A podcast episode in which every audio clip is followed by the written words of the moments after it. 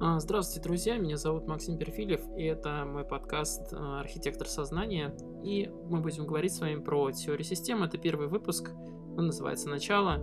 Мы с вами сегодня поговорим про теорию систем, что она из себя представляет, кто ее создатель, какие границы она накладывает, а также поговорим об общих принципах и гипотезах, которые а, ставит теория систем. Итак, давайте начинать. Общая теория систем это, пожалуй, лучшее, что случалось с человечеством в 21 веке, потому что на основе этой теории были построены все будущие науки, такие как кибернетика, компьютер, которым вы сейчас пользуетесь, iPhone, с которого вы, скорее всего, слушаете этот подкаст, и многое-многое другое. Итак, как же она появилась и вообще зачем? Это очень хороший вопрос. Был такой австрийский биолог Берталанфи, а точнее Карл Людвиг Берталанфи, который начал замечать, что есть физические системы, которые отличаются от живых образований тем, что они закрыты к внешней среде, и, соответственно, в них наблюдаются определенные принципы и законы, по которым они живут. И, соответственно, он начал это все исследовать и э, а, все это складывать в некую науку. Давайте так это назовем. Сейчас это уже точно можно назвать наукой. Тогда это были скорее наблюдения, которые складывались постепенно в общее какое-то понимание. А, что, какие границы есть у теории системы? Это очень важно. И что она вообще изучает? Первое, конечно же, это устройство системы. А, Ее состав, это из чего у нас обычно состоит система, это из подсистем и элементов. Элементы могут быть разные, между ними возникают различные связи. А, также она изучает текущее глобальное состояние системы и э, среду, в границе которой развертывается данная система. И позже мы с вами будем говорить о том, что это один из основных э, принципов э, существования системы, что должна быть среда, в которой эта система существует. И в, в данной среде она ведет себя именно таким образом, в другой среде она может вести себя по-другому. Итак, какие же у нас есть э, общесистемные принципы и законы, в будущем мы будем, безусловно, рассматривать каждый из них более подробно, а сейчас просто пойдемся по основным. Я думаю, что это займет у нас минут 15-20. А, давайте начнем. Итак, первое, это, конечно, очень важная вещь, это гипотеза семиотической непрерывности. Как бы сложно это ни звучало, на самом деле все достаточно просто. Семиотика – это учение о знаках. А, данная гипотеза говорит нам о том, что очень важно, чтобы внутри системы соблюдались одни и те же знаки. Это очень просто понять э, на примере того же Клабхауса, когда вы заходите в другую комнату, где разговаривают, например, на английском языке, если вы его не знаете, вы не понимаете, и хотя вы являетесь как бы частью системы, вы не можете с ней взаимодействовать. Если бы вы знали э, язык, вы могли бы с ней взаимодействовать. И это именно об этом, что знаки, э, языки на протяжении всей э, системы они будут оставаться одинаковыми. То есть мы не будем э, менять э, язык там, ну, понимаете, о чем я, да? То есть буква А у нас будет буквой А и так далее. А знаки одинаково понимаются внутри и снаружи системы, то есть в самой системе и в среде, в которой она находится. Следующий принцип, который будем очень подробно разбирать, потому что это главный принцип регулирования системы. Это принцип обратной связи. А, устойчивость сложной динамической системы достигается за счет замыкания петель обратной связи. И для регулирования очень часто применяется PID-регулятор. А, Это пропорциональный интегральный дифференциальный регулятор. Это звучит сложно, но на самом деле это а, довольно понятный механизм, который вы находите каждый день, и его можно описать таким образом. Допустим, вы стремитесь к точке B у вас есть какое-то расхождение между точкой А и точкой Б, вам нужно приложить какое-то усилие. Вот какое усилие вам нужно приложить, будет как раз э, понятно из PID-регулятора, из тех параметров, которые будут заданы. А, перед вами стоит некая задача, вы должны прийти к результату, и на процесс можно влиять. Влияние происходит, соответственно, с двух сторон. С одной стороны, это ресурсы, вы можете их давать больше или меньше, а с другой стороны, это некие внешние условия, которые также могут меняться в процессе регулирования. Обратная связь, естественно, измеряется датчиками или какими-то такими же устройствами. Но опять же, про принцип обратной связи мы будем очень много говорить, потому что это важнейший а, принцип в теории систем. Принцип организационной непрерывности. А, любая система обнаруживает бесконечные различия на внутренних границах. И как следствие, любая возможная система принципиально разомкнута относительно своего внутреннего состава. Что это значит? Все, опять же, достаточно просто. Если вы выстраиваете какие-то границы, то внутри система будет организованной, то есть между элементами будут существовать взаимосвязи. Если система находится вне вас, то она э, вне, э, вне вот этих границ, то там, соответственно, могут э, не возникать такие физические связи. Как это понимать? Например, у вас есть деньги. Если деньги находятся у вас в кошельке, у вас с ними есть физическая связь, соответственно, вы можете их как-то потратить по вашему усмотрению. Если деньги находятся не у вас, соответственно, вы их тратить не можете, но при этом они все равно существуют в какой-то надсистеме. И для того, чтобы они стали вашими, они должны попасть а, в вашу систему, в ваши границы, точнее, внутренние границы вашей системы. Следующий принцип – это принцип совместимости. Это э, условия взаимодействия между объектами, наличие их относительного свойства совместимости. Как мы уже говорили, например, это язык, на котором общается система. Если вы оба общаетесь на русском языке, к примеру, да, то вы будете друг друга понимать. Если один общается на английском, другой на русском, вы не понимаете, потому что у вас нет свойства совместимости.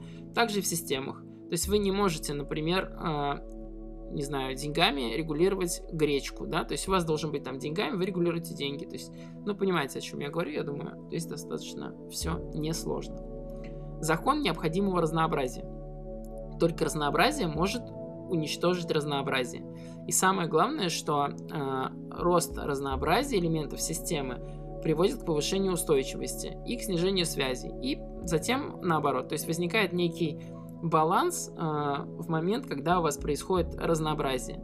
Это отлично видно, если вы посмотрите, например, на компании, которые присутствуют на рынке. Чаще всего их э, три, три крупных, ну, две или три крупных. Почему? Потому что одна компания не может дать разнообразие. И рынок будет э, делить, ну, создавать эти огромные компании до того момента, пока их не станет три, например. Дальше, когда их станет четыре, одна из них с рынка уйдет, их опять останется там две-три это и есть э, закон необходимого разнообразия. То есть он должен быть, но когда он становится слишком большим, то, соответственно, связи начинают уменьшаться между элементами, и они э, распадаются, и это приводит, например, к диверсификации. Закон иерархических компенсаций. Э, действительный рост разнообразия на высшем уровне обеспечивается его эффективным ограничением на предыдущих уровнях. Думаю, тоже на примере Клабхауса вы можете видеть, когда вам не хватает а, функционала, соответственно, начинают возникать какие-то надсистемы, то есть системы более высокого уровня. Люди находят решения, создавая внешние системы по отношению к той, которая не обладает э, теми своими, то есть обладает теми ограничениями, которые не позволяют им решить задачи. Э, думаю, что мы этот закон будем очень подробно рассматривать в следующих наших выпусках, так как он является а, прогрессом, да, и если мы а, будем основываться на второй закон диалектики, то у нас количество, второй закон диалектики Гегеля, безусловно, то у нас а, количество переходит в качество как раз за счет этого а, закона. Когда заканчивается место на уровне, соответственно, начинают возникать другие. Принцип моноцентризма. Устойчивая система характеризует одним центром. А если у вас несколько центров, то, соответственно, у вас а, появляется дисфункция процессов координации, дезорганизация и неустойчивость. А, подобного рода эффекты возникают при наложении одних а, процессов на другие, что обусловлено утратой целостности. Здесь все достаточно понятно. У вас обязательно должен быть центр, ядро, вокруг которого все закручивается. Это может быть общая идея, это может быть общий какой-то совет директоров, общий фаундер, э, вокруг которого вот это все строится. Как только у вас появляется много центров, у вас э, системы могут разделяться на отдельные подсистемы, и, соответственно, таким образом э, теряется связь между ними. Закон минимумов. Устойчивость целого зависит от наименьших относительных сопротивлений всех его частей.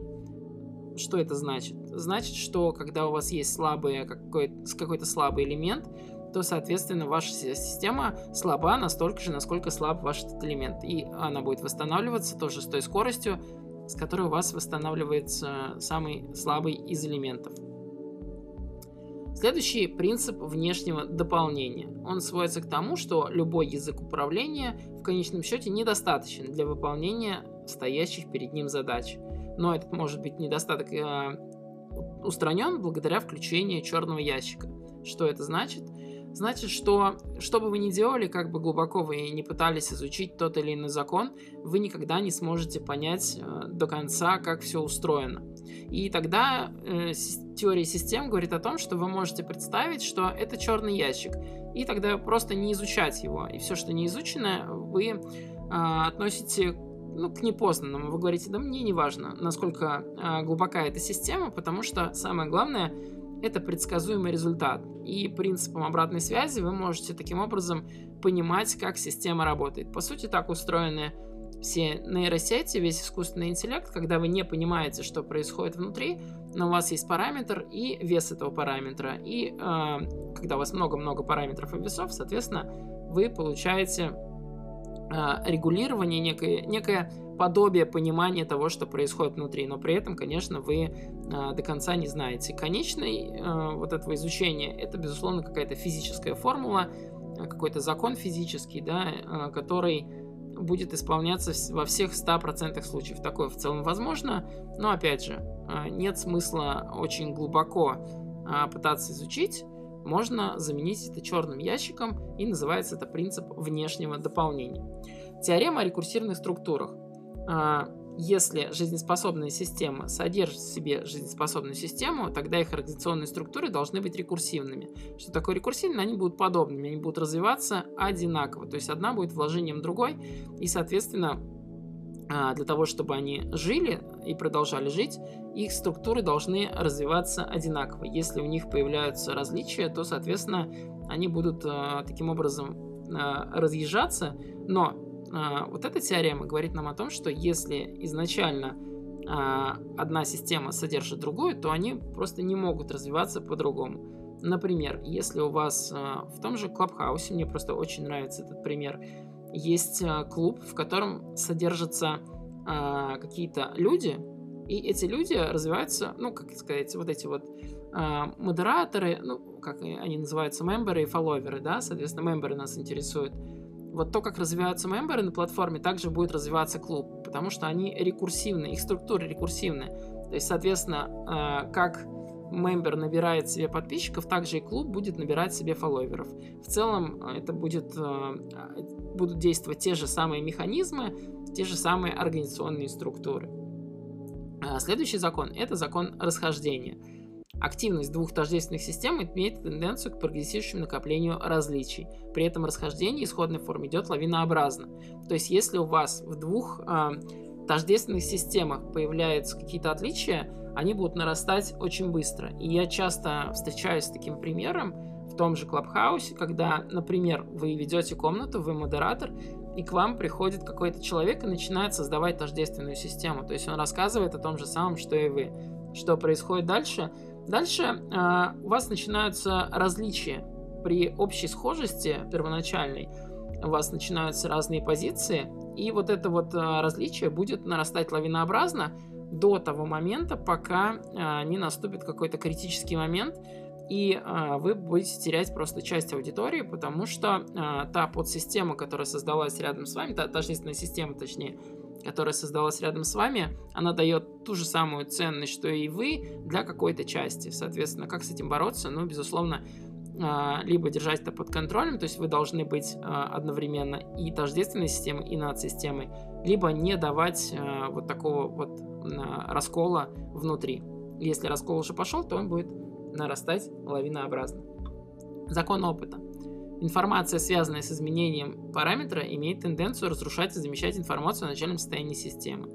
То есть вы, прослушав эту запись, уже не будете прежними. У вас появятся новые знания, новый опыт, который перезапишет то, что у вас было до этого. То, что я вам сейчас рассказываю, оно замещает то, что вы знали раньше. И, соответственно, нужно быть аккуратным с тем, что ты изучаешь. Именно поэтому я рекомендую тем, кому эта тема не сильно важна, не сильно нужна, возможно, дальше не слушать мои подкасты, потому что, помните, ваш новый опыт будет перекрывать старый. Вы никогда не сможете вернуться к тому опыту, который э, у вас уже э, ну, перезаписан, да, потому что, к сожалению, раззнать э, практически невозможно. И отсюда же мы будем э, в будущем говорить, что вот этот закон опыта это очень интересная штука во времени, потому что он начинает пересекаться с законом э, вот этой обратной связи, да, и у вас может возникать бифуркация при очень быстром накоплении опыта у системы. И, соответственно, там, если определенные коэффициенты появляются, да, в, э, в обратной связи, у вас происходит бифуркация, то есть у вас идет разделение на несколько ветвей, и вы не знаете, где вы окажетесь. Соответственно, когда вы поглощаете очень много информации, ваш мозг перезаписывает информацию, но вы никогда не понимаете, какой, какая именно информация будет в конечном итоге оставлена. Поэтому информацию нужно получать дозированно, и мы постараемся подкасты делать не больше, чем на 20 минут, чтобы вы могли э, переслушивать, и это все было разделено на отдельные части. Принцип прогрессирующей сегрегации. Сегрегация – это разделение, тут все э, просто. Э, прогрессирующий характер потери взаимодействия между элементами в ходе дифференци... дифференциации э, осуществляется промежуточным образом из системного центра через каналы взаимодействия между элементами. Таким образом достигается оптимальный баланс централизации и децентрализации, дифференциации и интеграции. Он говорит о том, что у вас будет э, отделяться э, чем больше у вас будет элементов у системы, тем больше вероятность, что они отделятся. Чем дальше они оказываются от вот этого нашего моноцентра, тем больше у них э, вероятность отделения. Соответственно, у вас будет поддерживаться баланс какой-то. Ну, например, это можно на примере финансов смотреть. Если у вас э, всегда накопления остаются там одни и те же, это как раз и есть принцип вот этой прогрессирующей сегрегации. Вы чем больше получаете, тем больше от вас денег уходит. Соответственно, больше вы сегрегируете денег, ну, то есть как-то отдаете. И это с точки зрения теории систем все прекрасно и все, все работает. Принцип прогрессирующей механизации – а, в развитии систем части становятся фиксированными по отношению к определенным механизмам образования устойчивых э, дигрессных скелетов и комплексов. Соответственно, когда у вас прогрессирует э, развитие вашей системы, у вас появляются новые части, и эти части могут на себя брать функции функции систем, функции элементов системы. У вас появляется некий скелет, который будет в рамках формы вот этой, он будет развиваться.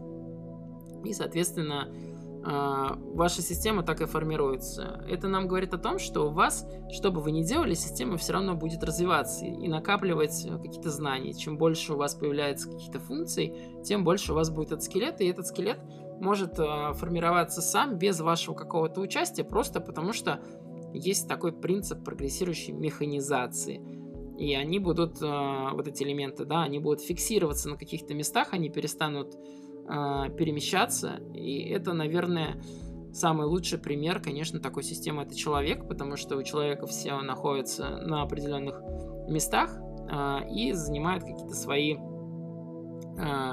ну, занимают определенные места, да, по отношению к механизмам, к, ко всему остальному. Принцип актуализации функций объект выступает как организованный лишь в том случае, если свойства его частей проявляются как функции сохранения и развития этого объекта. О чем это нам говорит? Что функции, которые не нужны, со временем всегда будут умирать. И тут у нас закон эволюции э, и тенденции развития систем есть тенденция к поступательной функционализации их элементов. Само существование систем и обусловлено непрерывным вставлением функций из их элементов. Э, о чем это? Это любая эволюция так работает. Если функция не нужна, если вы становитесь не нужны системе, то система будет стремиться от вас избавиться. Она будет перераспределять ресурсы э, таким образом, чтобы они эффективно работали. Таким образом достигается баланс. Э, в компаниях это очень часто видно за счет того, что у вас начинают отваливаться функции какие-то у founder а, да, когда он был изначальный founder и CEO и там и все остальное, маркетолог, когда у вас компания растет, соответственно, э, функции актуализируются, и э, founder становится founder ом, CEO становится CEO, и так. То есть у них вот эта прогрессирующая сегрегация приводит к тому, что функции актуализируются относительно конкретных элементов. Спасибо вам большое. Я думаю, что на этом мы первый выпуск с вами завершим. А, я думаю, что выпуски будут выходить как минимум два раза в неделю. А, надеюсь, это было полезно для вас. С вами был Максим Перфилев и мой подкаст «Архитектор сознания». Спасибо большое, до новых встреч.